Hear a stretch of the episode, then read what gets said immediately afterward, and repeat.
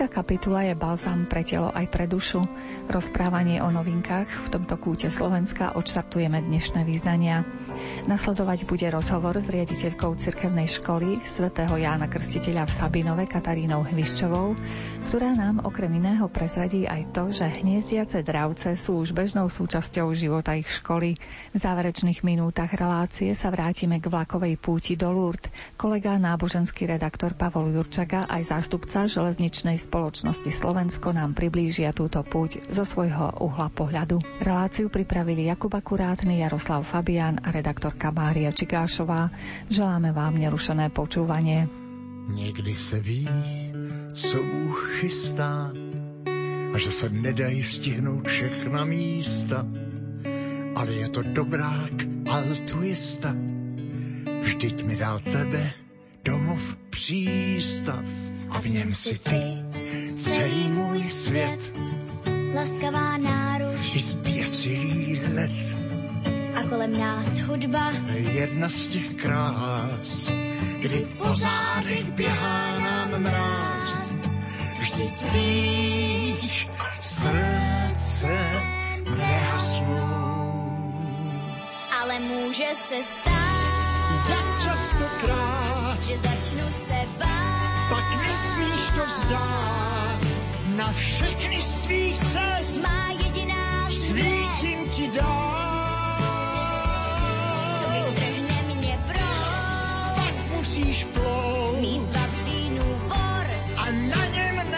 neusnout. Na všechny z tvých cest má jediná svítím ti dál. A teď už cítím, jak sprintuje čas. Ještě než usnu, chci slyšet tvůj hlas. Ať zůstane věčných i těch pár chvil, kdy zpívala ze všech svých Že sil. kořínek tvůj je tuhý jak kmen, Stromy však dorostou, nezapomeň. ale v korunách vedou tisíce trás.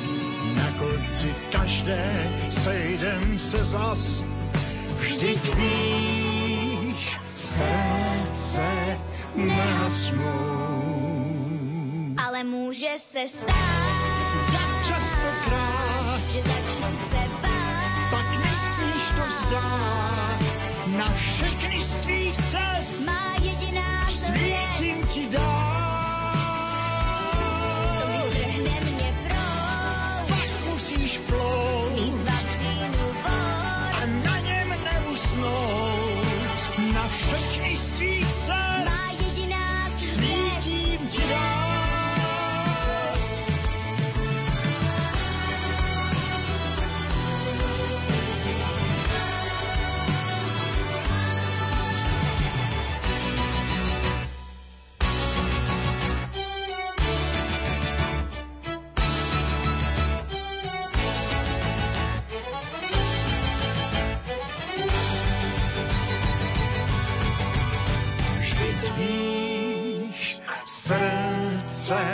nehasnou.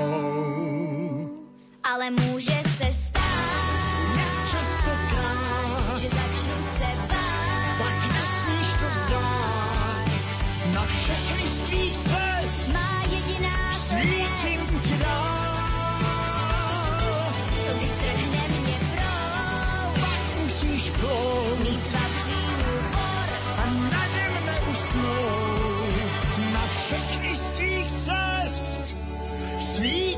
ti dál.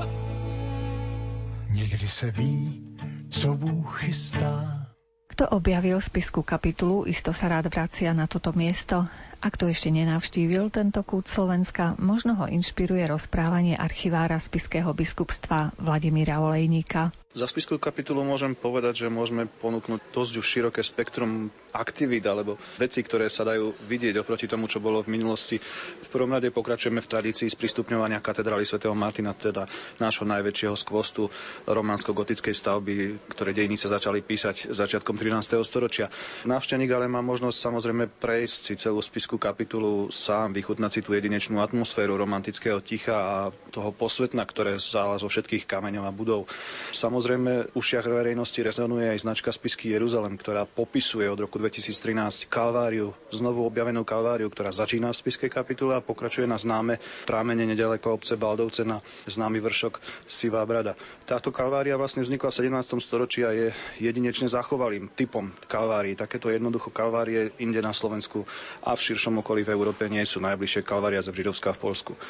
Tento areál je otvorený pre verejnosť denne a dá sa pre väčšie skupiny dohodnúť samozrejme a sprevádzanie. No a v neposlednom rade chcem spomenúť aj späť v spiskej kapitule napríklad penzión, ktorého značku nebudeme hovoriť, ale návštevníci ho iste nájdu a vďaka návšteve tohto penziónu, jeho reštaurácie, môžu nakúknúť, ako to vyzerá v typickej kanonickej kúrii v tých historických priestoroch spiskej kapitule. Čiže to spektrum možností sa stále otvára a zväčšuje. Naši poslucháči už vedia, že zrealizovali ste niekoľko úspešných projektov, vďaka ktorým sa obnovili kaplnky, pribudli lavičky a takéto detaily, ktoré spríjemňujú pobyt e, návštevníkov na Pažiciach v Spiskej kapitule. Pokračujete ďalej v týchto projektoch? Samozrejme, projekt Spisky Jeruzalem sa nesie v dvoch hlavných rovinách. Jeden je ten, čo možno rezonuje v ušiach poslucháčov predovšetkým do konca mája, a to je festival Spisky Jeruzalem, ktorý stále býva posledný alebo predposledný majový víkend. Druhou a nemennou súčasťou je lokalita Spisky Jeruzalem, ktorá bola dlhé roky zabudaná, bola dlhé roky dokonca ničená nepriamo,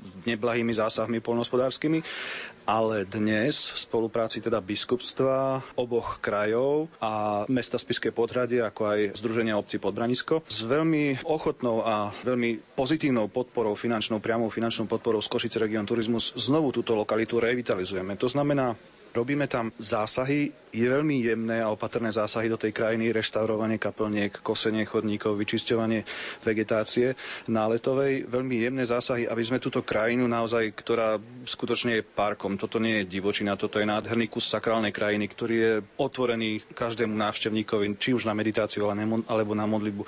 Takže s týmito všetkými podporami túto krajinu vraciame späť návštevníkom, tak ako ona bola plánovaná v 17. storočí. Vieme, že tie kaplnky obsahovajú fungovali aj rôzne súsošia, teda boli to typické kaplnky s obsahom. Postupuje nejako ďalej e, ich renovácia, že budú tam treba skopie, ak teda už sa nezachovali pôvodné diela?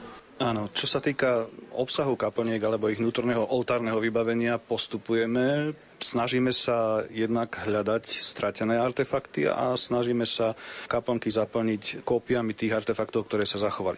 Čiže k dnešnému dňu v podstate, alebo k tohtoročnej sezóne môžeme s radosťou skonštatovať, že kaplnka svätého Františka Ksaverského je znovu obsadená replikami pôvodných.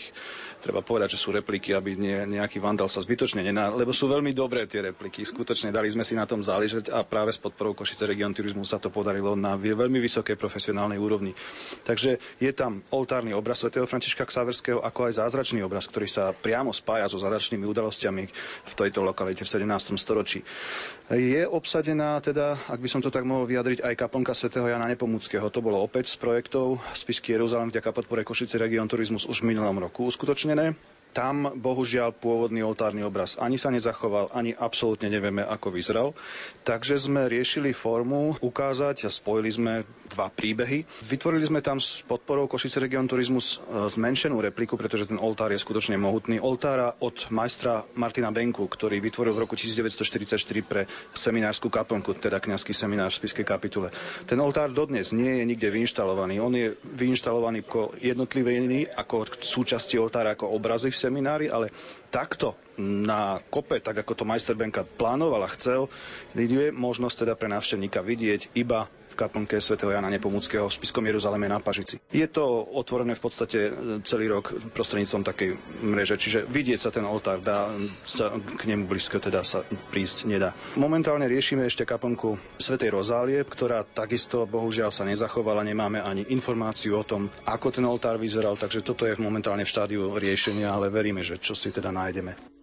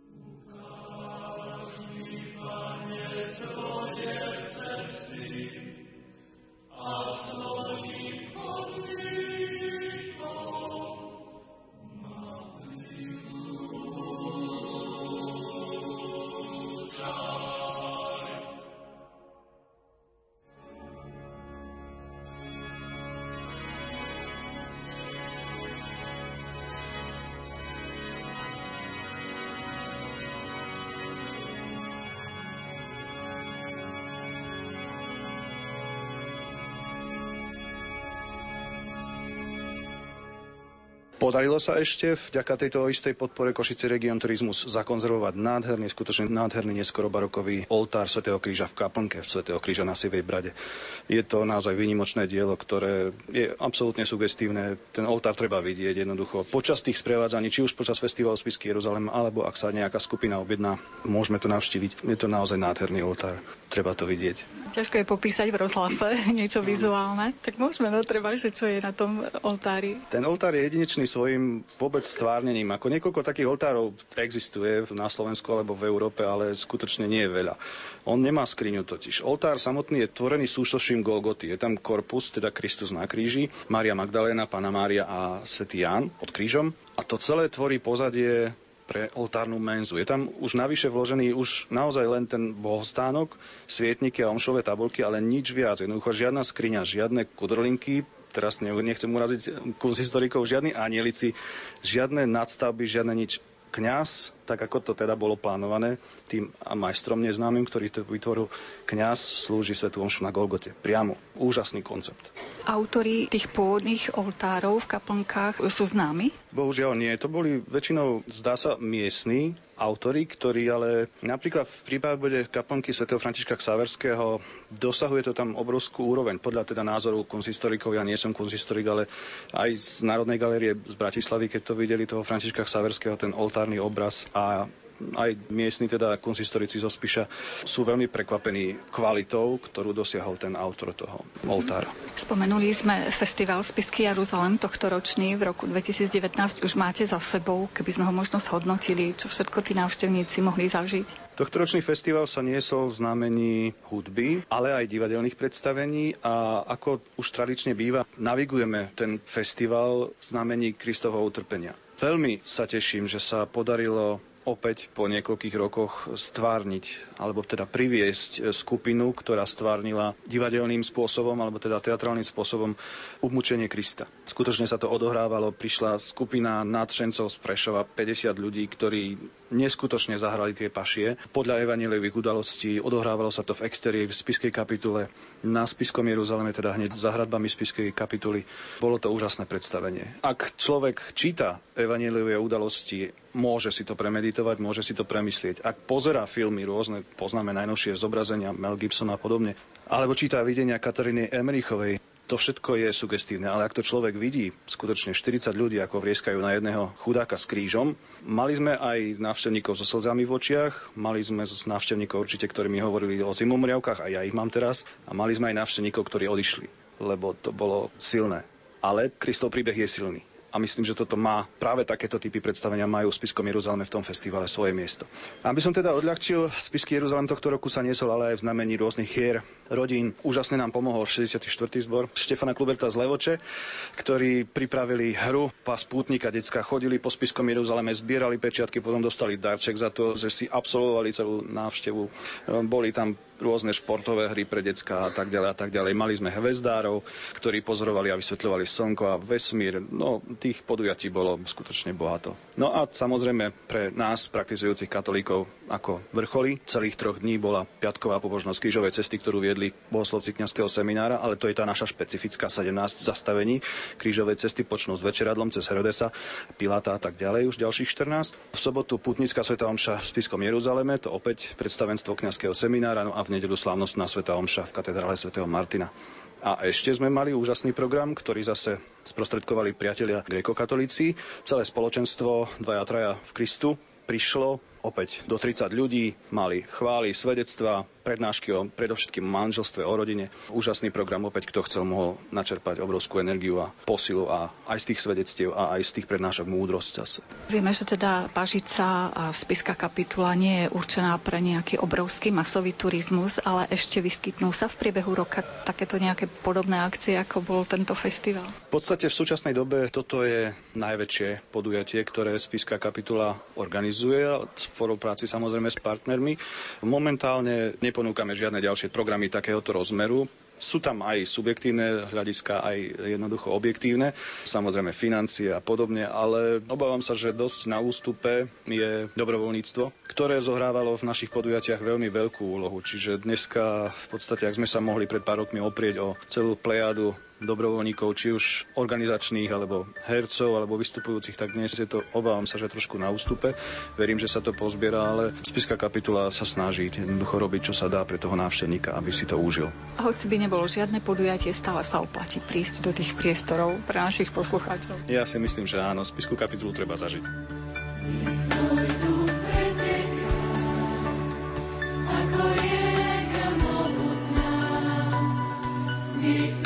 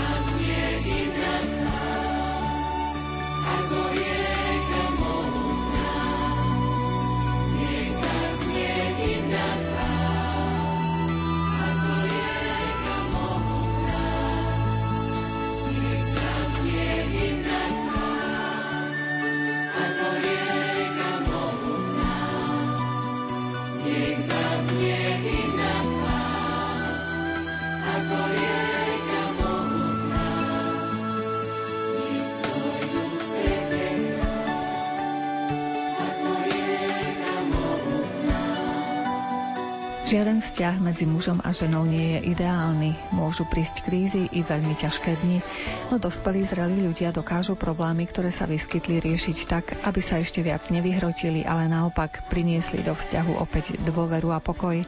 Je znepokojujúce, že ešte aj dnes sa vyskytujú prípady, keď sa problémy riešia násilím. Na veľtrhu sociálnych aktivít v Prešove, ktorý zorganizovalo Fórum kresťanských inštitúcií, sme sa o tejto téme porozprávali s Janou Beňovou. Prevádzkujeme bezpečný ženský dom, ktorý je na utajenej adrese a môžu u nás nájsť ubytovanie ženy, ktoré potrebujú odísť od svojho partnera z dôvodu násilia. A okrem toho poskytujeme špecializované krízové straniace poradenstvo sociálne, potom bezplatné právne poradenstvo, právne zastupovanie, psychologické poradenstvo pre ženy, ale aj deti, špecializované poradenstvo služby detskej špecializovanej pedagogičky, ktorá pomáha deťom zvládať nejaké vyučovacie problémy, takisto čas aj výchovné problémy. Čiže aktivít veľmi veľa. Aký veľký kolektív sa venuje týmto vašim klientom? Od januára sme sa trošku rozšírili v rámci kolektívu a teraz je raz 12. Pravíte, že sú to väčšinou mamy, možno aj s deťmi môžu prichádzať? Áno, prichádzajú ženy vo všeobecnosti. Môžu to byť aj mamy s deťmi.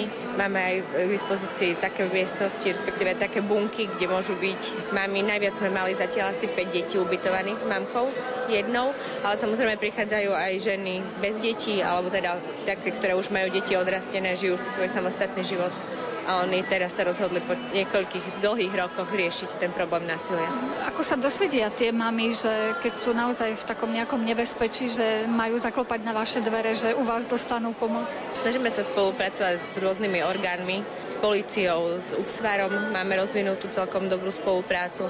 Takisto sa snažíme aj spolupracovať s lekármi a tak rôzne, kde by s každou jednou ako keby zložkou, kde vlastne žena môže prísť vyhľadať pomoc keď nevie o nás priamo. Sú mesiace v roku, ktoré sú také, že veľký tlak je na vaše zariadenie, alebo je to také rovnomerné v priebehu celého roka? Väčšinou to býva tak, že počas takých tých sviatkov rodinných, že Veľká noc, Vianoce, je to taký trošku útom, lebo rodiny sa snažia kvôli tomu sviatku alebo kvôli tým príležitostiam fungovať, dajme tomu.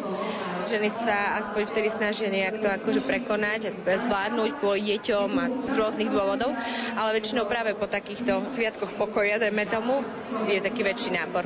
Kedy to potom proste ten tlak fúkne akoby a pustí sa to znovu. Predpokladám tak laicky, že asi tých mám, ktoré sa v takejto situácii životnej ocitnú, je asi o mnoho viac, ako dokážete vy. Nie sme jediná organizácia na Slovensku, sme jediná organizácia v Prešovskom kraji, ktorá poskytuje aj ubytovanie a spolupracujeme aj s takými organizáciami, ktoré nemajú špecializovanú pomoc akože pre ženy, ale ženy zažívajúce násilie, ale rôzne a tie, keď príde akože, akoby naša klientka k ním, tak nám ju prosunú, keď zistia, že je to naša klientka, že my jej možno vieme pomôcť viac keby v vočom rozsahu. Máme aj klientky, ktoré u nás neobývajú, lebo nepotrebujú využívať túto službu, ale využívajú napríklad právne zastupovanie alebo chodia s deťmi na nejaké programy detské, psychologičké alebo tak rôzne. Nemusia tie ženy bývať u nás bezprostredne, aby boli našimi klientkami. Máme aj také externé. Čo je dôvodom, že sa ich manželia alebo partneri takto správajú k rodine alebo k manželkám? Je tam alkohol alebo to sú ich osobnostné črty? Asi to budú skôr nejaké osobnostné črty. My chodíme aj na školy a robíme vlastne vzdelávacie programy aj pre pomáhajúce profesie, napríklad pre policajtov alebo pre terénnych sociálnych pracovníkov a stále sa dostaneme aj k tejto otázke, že vlastne prečo to násilie vôbec existuje. Odpovedáme na to asi tak, že lebo môže, lebo všetci si tu tak žijeme na svojich piesočkoch so svojimi dverami, akoby každý každý si rieši svoju rodinu a snaží sa keby nemiešať do problémov. Stal plač drobných dlaní, stal plač detských snov a my obaja unavení rukami pretíname stôl. Pamätáš, kto si vravel, že ten, kto nepochyboval, o láske svojho života možno vôbec nemiloval. Tak kto vlastne si? Že večer vždy voniaš pokojom,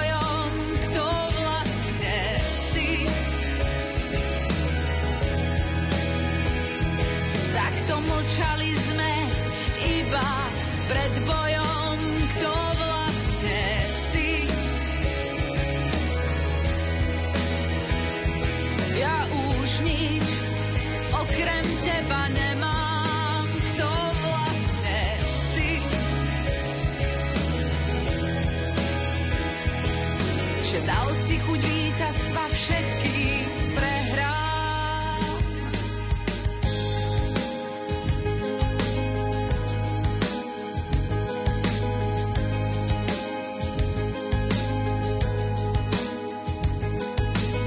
Zmizol smiech našich detí a my sme naplnili vôľu.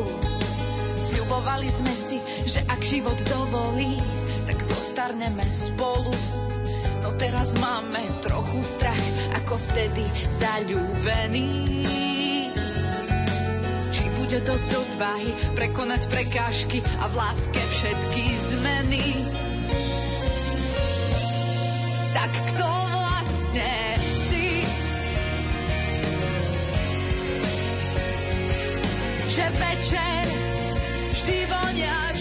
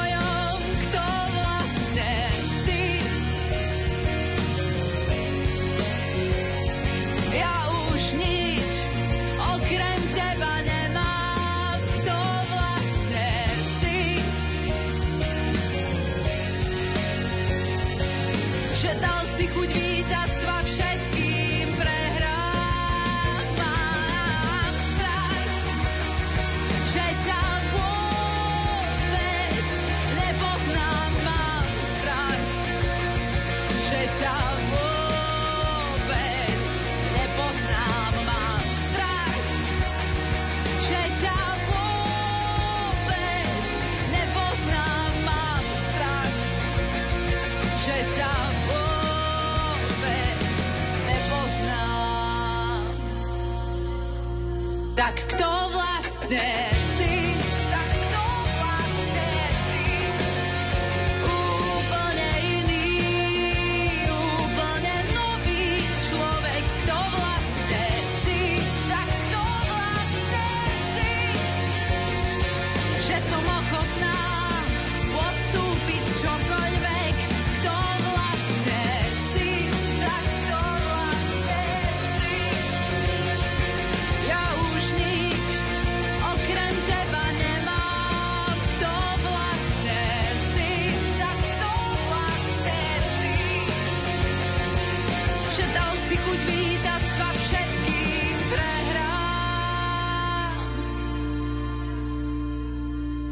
Cirkevná základná škola svätého Jána Krstiteľa v Sabinovej je už mediálne známa ako škola, ktorú si pred časom vybrali dravce na hniezdenie a žiaci ich teda poznajú nielen z obrázkov svojich učebníc.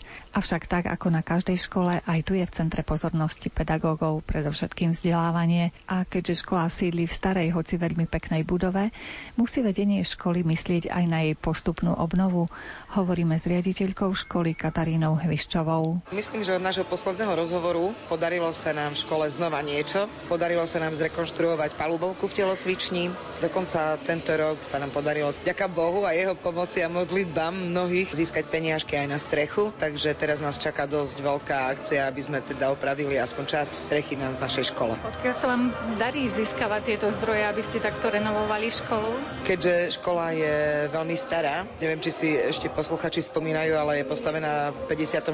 roku minulého storočia. Už vlastne, je to strašne to znie, keď sa to takto povie, ale je to nádherná stará budova, ktorá potrebuje proste rekonštrukciu, takže tie peniažky, ktoré sa nám podarilo pozháňať, to sú e, z havarijných stavov. Čiže vlastne preto, že tá strecha naozaj je taká, aká je, ale snažíme sa zhaňať aj iné zdroje, ale nie je to také jednoduché, ako sa zdá. Ako sa darilo vašim žiakom? Každý riaditeľ je taký šťastný a taký pyšný na svojich žiakov, keď sa im darí. Aj našej škole sa, chvála Bohu, darí v mnohých oblastiach. Predtým to bolo skôr v športovej, teraz skôr sa darí deťom v robotike, v robotických súťažiach. Minulého roku boli deti našej školy vlastne v Kanade na medzinárodnej súťaže v Robokape. A čím to je, že sa im tak darí v robotike? Máte odborníkov, učiteľov, ktorých vedú k tomu? Mali sme pani učiteľku Vargovčíkovú, čest jej pamiatka. A teraz sa o tieto deťurence ďalej stará a pokračuje v tom začatom diele je pán manžel, ktorý je u nás na škole zamestnaný.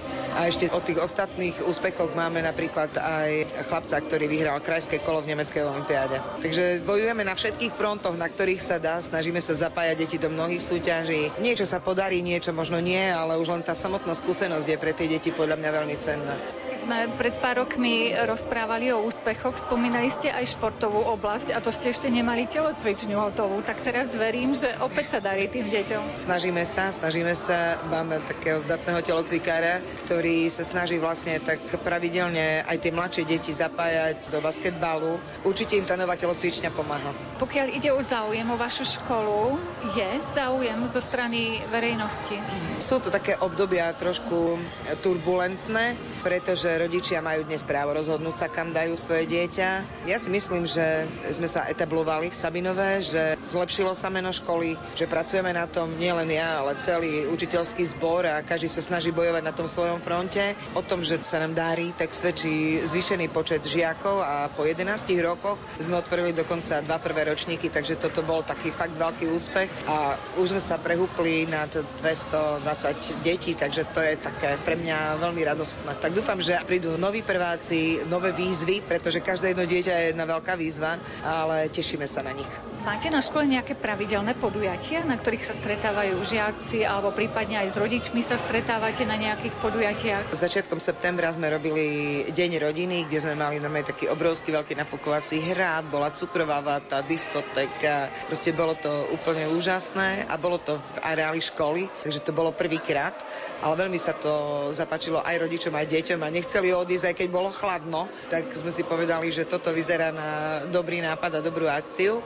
Participujeme na Farskom plese, robíme ďalšie akcie, Deň školy, robíme Deň otvorených dverí, kde vlastne pozývame všetkých, aby sa prišli pozrieť, ako sa škola mení, čo sa tam nové urobilo, čo napredujeme, očakávame zase aj názory iných, čo by sme mohli zlepšiť. Nebránime sa žiadnym dobrým nápadom. Viem, že vaša škola je spojená s dravcami, ktorí tu zvyknú hniezdiť u vás. Áno, áno. Naši sokolí u nás sú stále, veľmi sa im tam páči a dokonca pribudli aj nejaké netopiere, takže my tu máme naozaj biológiu v živom prenose, priamom prenose, ale zas, aby sme to nebrali len tak, že akože na ľahkú váhu nie je to jednoduché, pretože ak ide o rekonštrukciu budovy, tak je to veľký problém, ale spolupracujeme s ornitológmi a deti zažili kružkovanie týchto dravcov priamo v priamom prenose. Je to také prepojenie školy, prírody a vôbec Božieho stvorenia ako takého a to sa mi páči. Čiže na prírodopise majú deti dovolené výjsť vonku alebo aspoň pozerať cez okno. Majú dovolené pozerať cez okno. Pokiaľ ide o mimoškolské aktivity detí, máte im čo vyponúknuť alebo chodia niekde k Salesiánom alebo do iných spoločenství? Naše deti majú pravidelné duchovné obnovy, niektoré so Salesiánmi, niektoré s našimi kaplanmi. Tejto spolupráci sa veľmi teším, pretože si myslím, že tým deťom to pomáha, že majú takýto kontakt aj s ľuďmi, ktorí sa venujú viac týmto veciam. Je samozrejme, že spolu spolupracujeme aj so Salazianmi, čo sa veľmi teším. Deti sú v spoločenstvách a čo im môžeme ešte ponúknuť, máme pri škole aj Centrum voľného času, kde vlastne všetky tie krúžky robia buď pedagógovia v svojom voľnom čase, alebo najímame ďalších ľudí, ktorí sa im. Je to každý rok trošku iné, samozrejme, pretože vždy sa to odvíja od záujmu detí, ale ja si myslím, že je to fajn, že oni v škole trávia celkom rádi ten svoj čas a keď vám dieťa povie, že čo tu ešte robíš po obede, jo, mám ešte krúžok a mne sa ešte nechce ísť domov, tak to je fajn. To si myslím, že by chcel zažiť asi každý učiteľ a každý riaditeľ a ak sú spokojné deti, sú spokojní aj rodičia a potom sme spokojní asi aj my. Chcem sa spýtať na vaše ďalšie plány, tak niektoré sme už spomenuli, tá strecha, aby bola dokončená a ďalšie veci. Ešte je niečo, čo by ste radi zrealizovali v najbližšom období? Vždy je čo zdokonaľovať, samozrejme. Plánov je ešte veľmi veľa a asi sa neopovážim až tak do takej diálky pozerať. Potrebujeme ešte zrekonštruovať budovu, jej vonkajšie zateplenie a ďalšiu časť strechy, lebo vlastne tým, že naša budova má taký tvar písmena H, tak vlastne len tá jedna noha toho hačka sa robí, takže nás ešte čaká dosť veľa práce. Tak ja pevne verím, že nám dá Pán Boh veľa sily a že nám pošle do cesty takých ľudí, ktorí nám s týmito našimi výzvami pomôžu a že to všetko bude na Božiu slavu. Blahoslavení chudobní v duchu, lebo ich je nebeské kráľovstvo. Ich je nebo.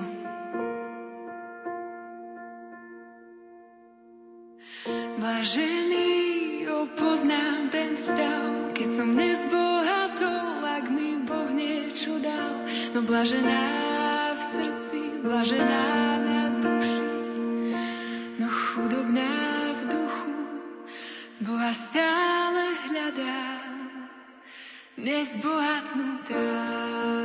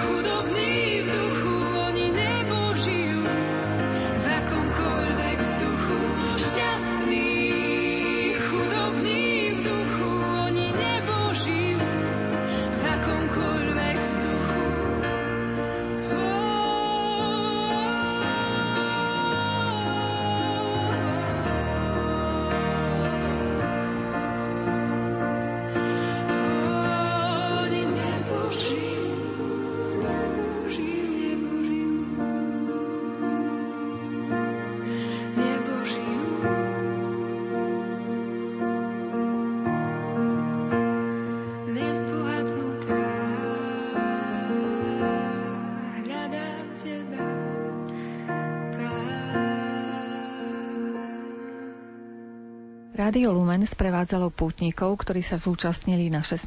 slovenskej púti do Lourdes.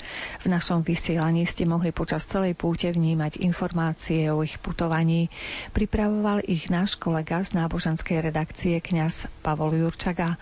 Dnes nám prezradí, ako vnímal púť on. Vlak štartoval z Košickej železničnej stanice krátko po 10. hodine a 15. minúte.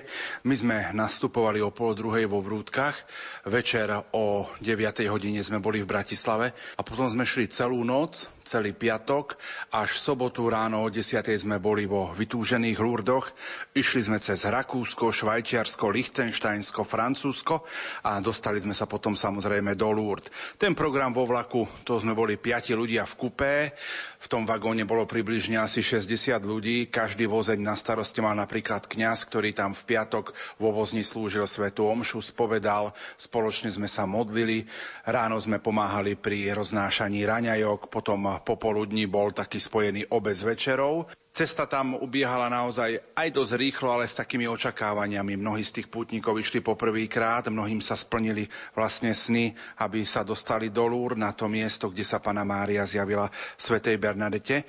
Takže všetky tie útrapy cesty, všetky možno tie starosti cesty, ktoré sú spojené s cestovaním, že človek sa nemohol až tak umyť, že aj tá toaleta bola asi pre 30 ľudí na jednej strane, pre 30 ľudí na druhej strane, tak bola to taká ozajstná púť, že sme obetovali to za svojich blízkych, za tých, ktorým sme slúbili modlitby, ale aj za všetkých poslucháčov Rádia Lumen. Čiže tá cesta bola zvládnutelná aj pre tých, ktorí sú ťažko chorí a boli treba na vozíčkoch? Tak bolo to obdivuhodné, lebo my sami sme mali tak trošku aj problém alebo zvládnuť celú tú cestu. A čo potom tí chorí, ktorí vlastne sú ležiaci, ktorí chodili napríklad na takej posuvnej stoličke, potrebovali pomoc iných a predsa sa vydali na túto cestu. Bola to už 16. národná púť chorých. Začala tieto púte ešte sestra Bernadeta Pánčiová. Najprv to boli vozne, ktoré boli pripájané na rýchliky, ktoré šli tým smerom. A teraz to už bol vlastne 14 vozňový vlak, ktorý bol vypravený z Košic a vlastne bral ľudí z celého Slovenska a takto sa vydávali na púť. Nie je to jednoduché zabezpečiť, predsa len treba splniť podmienky, čo sa týka rakúskych železníc, švajčiarských železníc, potom francúzskych železníc. Tam sme šli v tom francúzskom Rakúsku strašne rýchlo a aj tie vozne musia byť prispôsobené, takže ďakujeme aj železničiarom za to, že pripravili tieto vozne, pripravili tento vlak na túto cestu. No a príroda bola krásna, fantastická. Či už to Švajčiarsko, hory, zasnežené, sneh, vrchy, potom mali sme možnosť vidieť ľudí, ktorí boli pri jazerách, krásna príroda, no a už potom to vytúžené Francúzsko, kde sme už čakali na príchod do Lúr sobotu ráno. Ten príchod sa trošku spomalil, lebo bol aj e, bombový útok v Lione a tak sme boli trošku odkláňaní. No a predsa sme dostali sa do toho vytúženého cieľa. Musím povedať, že počasie v Lurdoch bolo asi najnáročnejšie za tie púte, ktoré chodím s chorými, pretože pršalo, bolo pekne, znovu pršalo, zatiahnuté, sichravo, vlhko, chladno takže bunda, ktorá sa napila alebo nasiakla vodou, bolo ju potom už ťažšie vysušiť, ale ako môj rodný brat Peter hovorí, že to sú milosti, ktoré nám Pana Mária zosiela aj prostredníctvom dažďa. Kto sa týmto postihnutým venoval v priebehu celej cesty a potom vlastne aj na tom pobyte? Celú túto púť organizuje spoločenstvo chorých rodina nepoškvrnenej. Tá zabezpečuje vlastne všetkých ľudí, ktorí sú okolo. V prvom rade to bolo 30 reholných sestier, potom to boli napríklad 14 či 15 kňazi, ktorí mali na starosti každý z vozňov. Ďalej to boli dobrovoľníci, ktorí ich vlastne berú na túto púť a ktorí pomáhali chorým. No a samozrejme železničiari, ktorí boli takou osobitnou jednotkou a starali sa o týchto chorých, ale aj o všetkých pútnikov. Pripraviť stravu, uvariť kávu, uvariť čaj a urobiť také komfortné podmienky na to, ako sa dalo v tom vozni, aby mohli takto putovať. Aký ste mali program potom v Lurdoch? Ten program sa viazal na 5 dní. E, boli to samozrejme sveté omše, či už v podzemnej bazilike Pia X, v samotnej Masabielskej jaskyni, kde sa zjavila Pana Mária svetej Bernadete, alebo v kostole, alebo v chráme svetej Bernadety čas Groto. Každý deň bola teda sveta omša, potom to bola účasť na ružencových sprievodoch, kde vlastne všetci pútnici, ktorí sú v Lurdoch, večer o 9. sa spoločne stretnú na tej esplanáde a so sviečkami v rukách sa spoločne modlia Svetý ruženec. Každý, možno ten zdravás ide v inom svetovom jazyku, zaznela aj slovenčina. Ďalej to bolo, čo je také výnimočné v Lurdoch, eucharistická procesia, že dotyčný kňaz alebo biskup prichádza so sviatosťou oltárnou a požehnáva chorých, chodí medzi jednotlivých chorých a požehnáva sviatosťou oltárnou. Čiže sveté omše, krížová cesta, potom tie sviečkové procesie a eucharistická procesia. A čo bolo také výnimočné, čo môžem, alebo chcel by som spomenúť, je Lúrsky kúpel, lebo Pana Mária hovorí, aby sme prichádzali do Lúrd a okúpali sa v Lúrskom kúpeli alebo v Lúrskej vode v pramení, ktorý vlastne vyhlbila Sveta Bernadeta a vyviera z tej jaskyne.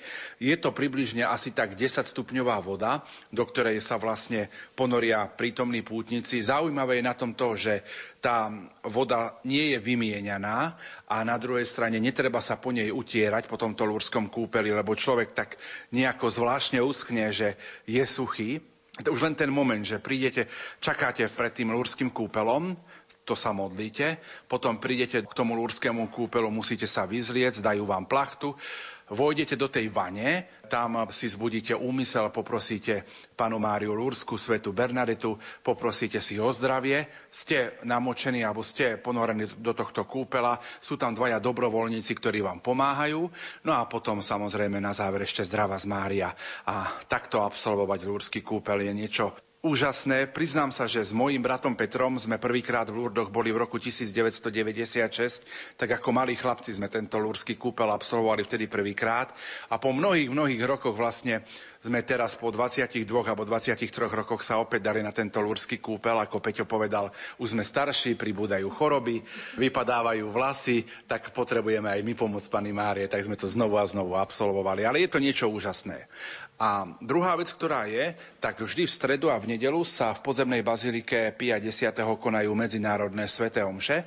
Aj naši poslucháči to prostredníctvom priamých prenosov mali možnosť zažiť, takú univerzalitu cirkvi, že všetky skupiny, ktoré sú v Lurdoch daný deň, tú stredu alebo tú nedelu, prichádzajú spoločne na Svetu Omšu. Čítania zaznievajú vo viacerých liturgických jazykoch, modlitby zaznievajú vo viacerých liturgických jazykoch, modlitby veriacich. No a potom sú to krásne spevy, ktoré každý, kto bol v Lurdoch, tak obdivuje a vždy si to ráda rád pripomenie. Radostné perly s velasým nádychom posielam mu pri mne s ďakovným povzdychom, s tebou sa radujem, s tebou len máma, za tvoje áno, čo z Bohu dála, za dar ten najväčší, pod srdcom nosiaci, pre hriešný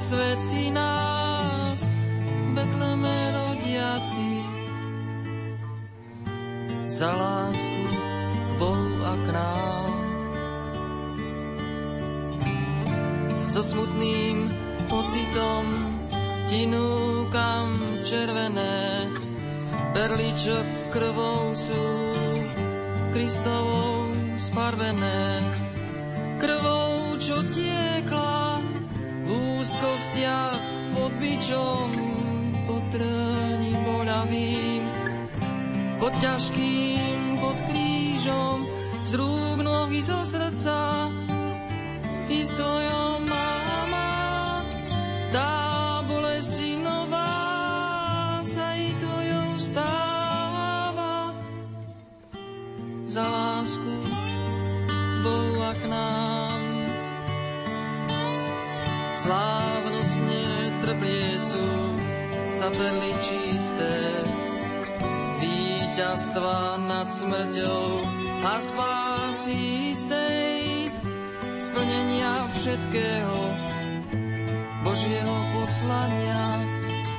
Prichádza tešiteľ, duch pravdy poznania, za spevu anielov, za mama, syn teba a povýšil korunou za kráľovnú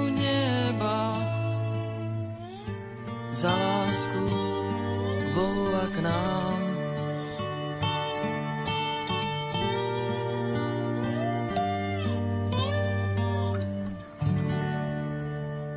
Naši poslucháči si mali možnosť všimnúť, že ste sa im aj prihovárali z Lourdes. Mali ste tam štúdio k dispozícii, alebo ako ste vysielali? Áno, mali sme k dispozícii francúzske rozhlasové štúdio. Už je to taká viacročná spolupráca, asi 5. či 6. krát, keď ide rodina nepoškvrnenej, tak e, sme takto vysielávali priame prenosy. Najprv to bolo cez ISDN linky na daných miestach, kde sme sa nachádzali, ale posledné 3-4 roky je to tak, že nám dávajú Francúzi k dispozícii ich vlastné rozhlasové francúzske štúdio, kde majú možnosť dostať signál a zvuk. My na veľkých obrazovkách vlastne vidíme celý priebeh procesy alebo ružencového sprievodu alebo svetých homší. Potom komentujeme a cez e, telefónne linky vlastne posielame signál do Banskej Bystrice a odtiaľ je vysielaný na celé Slovensko. Čiže podmienky ste mali dobré pre svoju prácu? Áno, veľmi dobré a je to naozaj dobré, že sme na jednom mieste. To miesto sme si aj oblúbili, zvykli sme si na to, ako keď sme boli vždy na každej svetej omši na inom mieste, kým sa technici napojili, bol s tým aj problém a takto je to vlastne z jedného miesta v určenú hodinu, v určený čas, tak ako bolo dohodnuté, oznámené. Dostali sme sa do vysielania. Nebol žiadny technický problém. Kolegovia v Bystrici už čakali signál a potom púšťali do vysielania. Mhm. Okrem redaktorských svojich povinností mal si aj kňazské na tejto púti? Áno, mal som možnosť sprevádzať vozen číslo 12, ktorým sme cestovali, čiže spovedať a slúžiť svete omše. V Lurdoch som bol účastný na dvoch svetých omšiach tých spoločných, čo mala rodina nepoškvrnené, a to prvú svetú omšu v Ružencovej bazilike a potom záverečnú svetú omšu v chráme svätej Bernadety. Ale keďže som kňaz a určite som chcel aj ja tak načerpať, tak nájsť si ticho pri Masabilskej jaskyni a o tie ostatné dni tak vysielať si tým, ktorí sme tvorili ja, Marek Rimovci a sestra Bronislava Kráľová, ktorá nám tlmočila, tak sme mávali potom také súkromné sveté omše v nemocničnej kaplnke svätej Bernadety, aby sme mali takto aj Eucharistiu každý deň. Práve na to ticho, to stíšenie som sa ťa chcela spýtať, lebo keď si teda mal redaktorské povinnosti, kňazské povinnosti, či vôbec ostalo času na teba?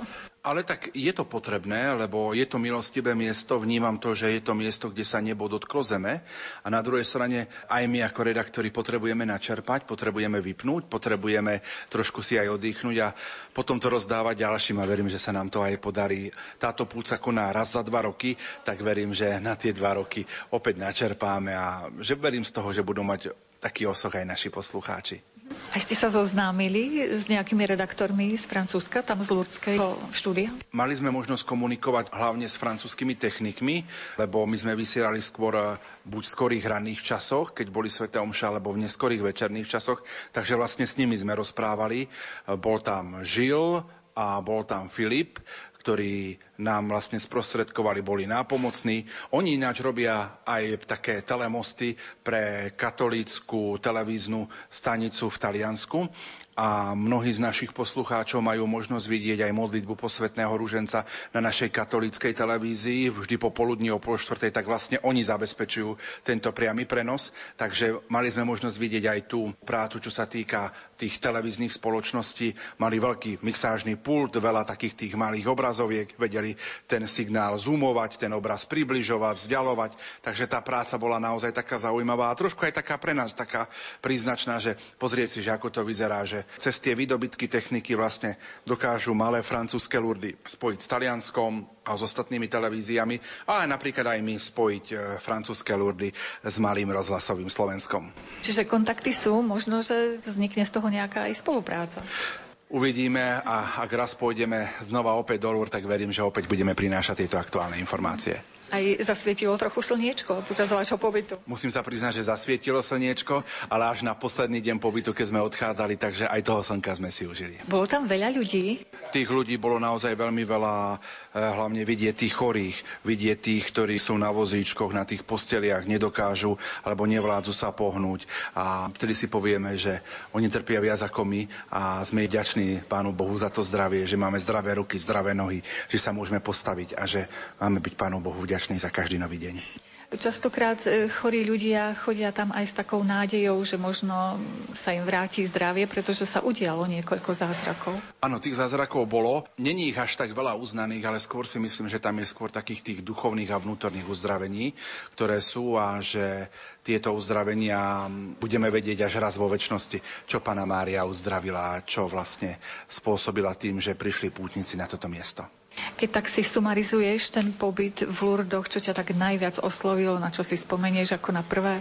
Je tam najviac lásky na štvorcový meter a tú takú silu tých chorých, že napriek tomu, že sú nevládni, prídu pre tú Masabilskú jaskyňu a prídu prosiť, aj keď sú chorí, nie o zdravie pre seba, ale na tie úmysly pre svojich blízkych, pre svojich drahých, ktorým slúbili modlitby. A na druhej strane nádej. Nádej žiť, nádej vlastne takto kráčať na ceste za pánom. Čo si si doniesol z Lourdes? Predpokladám, že vodu? Áno, lúrskú vodu, potom viacero takých tých sošiek, medailónkov, príveskov, ale najviac viac asi tej vody, lebo to každý pýta lúrskej vody. Cesta naspäť bola aká? Príjemná, ubiehala rýchlo a tešili sme sa domov na Slovensko. Aby mohol z Košic do Lourdes vyraziť vlak so stovkami pútnikov, je potrebná dôkladná príprava aj zo strany železničnej spoločnosti Slovensko. Priblížil nám ju obchodný riaditeľ spoločnosti Karol Martinček. Samozrejme, my musíme s kolegami spoločných štátov, cez ktoré takýto vlak prechádza, odkonzultovať, v akých časových polohách, cez aké trasy, po akých kolajniciach, cez aké kontrolné body by ten potenciálny vlak eh, mohol prechádzať. Toto všetko sa musí odsúhlasiť. Najprv tá technická časť, potom nastupuje tá finančná časť, kde samozrejme s partnermi si musíme vynegociovať tie platby za používanie ich železničnej infraštruktúry a nakoniec tomu prichádza tá časť technická, kde potrebujeme nájsť vyhovujúci a v tom čase dostupný technický dopravný prostriedok, ktorý vieme takýmto spôsobom tam umiestniť. Ono, tento produkt prebieha cca každý druhý rok a vravím, predchádza tomu dlhé vyjednávania predtým so zahraničnými partnermi, lebo táto cesta je dlhšia skoro 1500 kilometrov zo Slovenska do Francúzska a naspäť, kde my musíme dodržiavať e, pravidlá jednotlivých štátov a ich infraštruktúry a musíme sa zmestiť medzi ich infraštruktúru. Nesmieme obmedziť e, samozrejme ich osobnú alebo nákladnú prepravu, takže viac menej takýto produkt sa plánuje tak, aby sme išli v tých nočných časoch, aby sme čo najmenej zasahovali do toho ich denného harmonogramu, kde skutočne si treba uvedomiť, že v niektorých tých uzloch každú minútu prechádza nejaký vlak a nájsť potom priestor, tak aby sme prešli s našim alebo s týmto prostriedkom je skutočne ťažké naplánovať, takže ten produkt preto je takto nastavený. Relácia je vo svojom finále, v repríze si ju budete môcť vypočuť v sobotu sobotu o 14. hodine. Pripravili ju Jakub Akurátny, Jaroslav Fabian a Mária Čigášová.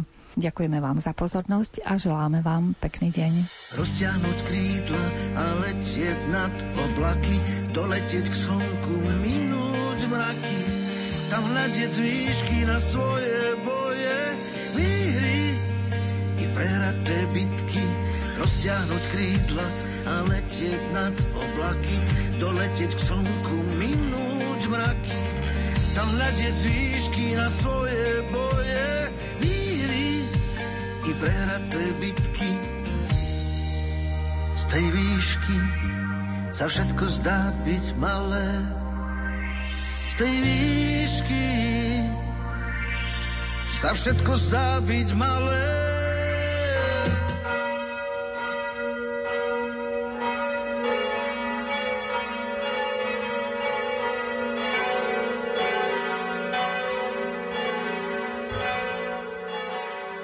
Milí poslucháči, v tento sviatočný deň vám v nasledujúcich minútach ponúkame prostredníctvom katolíckej televízie priamy prenos modlitby Aniel pána z Vatikánu.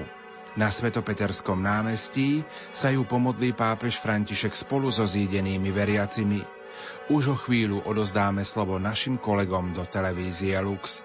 Zo štúdia Rádia Lumen vám prajeme ničím nerušené počúvanie.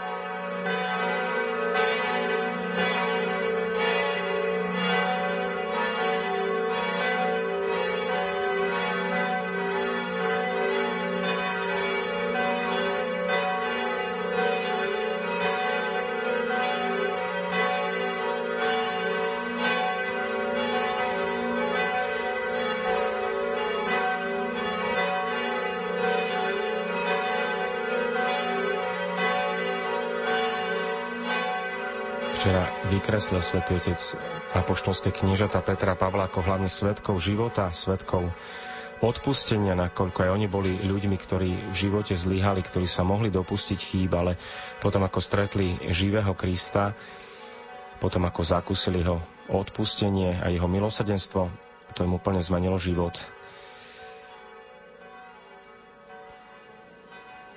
A už potom neunavne kráčali touto cestou Evanelia až po vyliatie vlastnej krvi. A to bol vlastne ich svedectvo viery pre Ježiša Krista.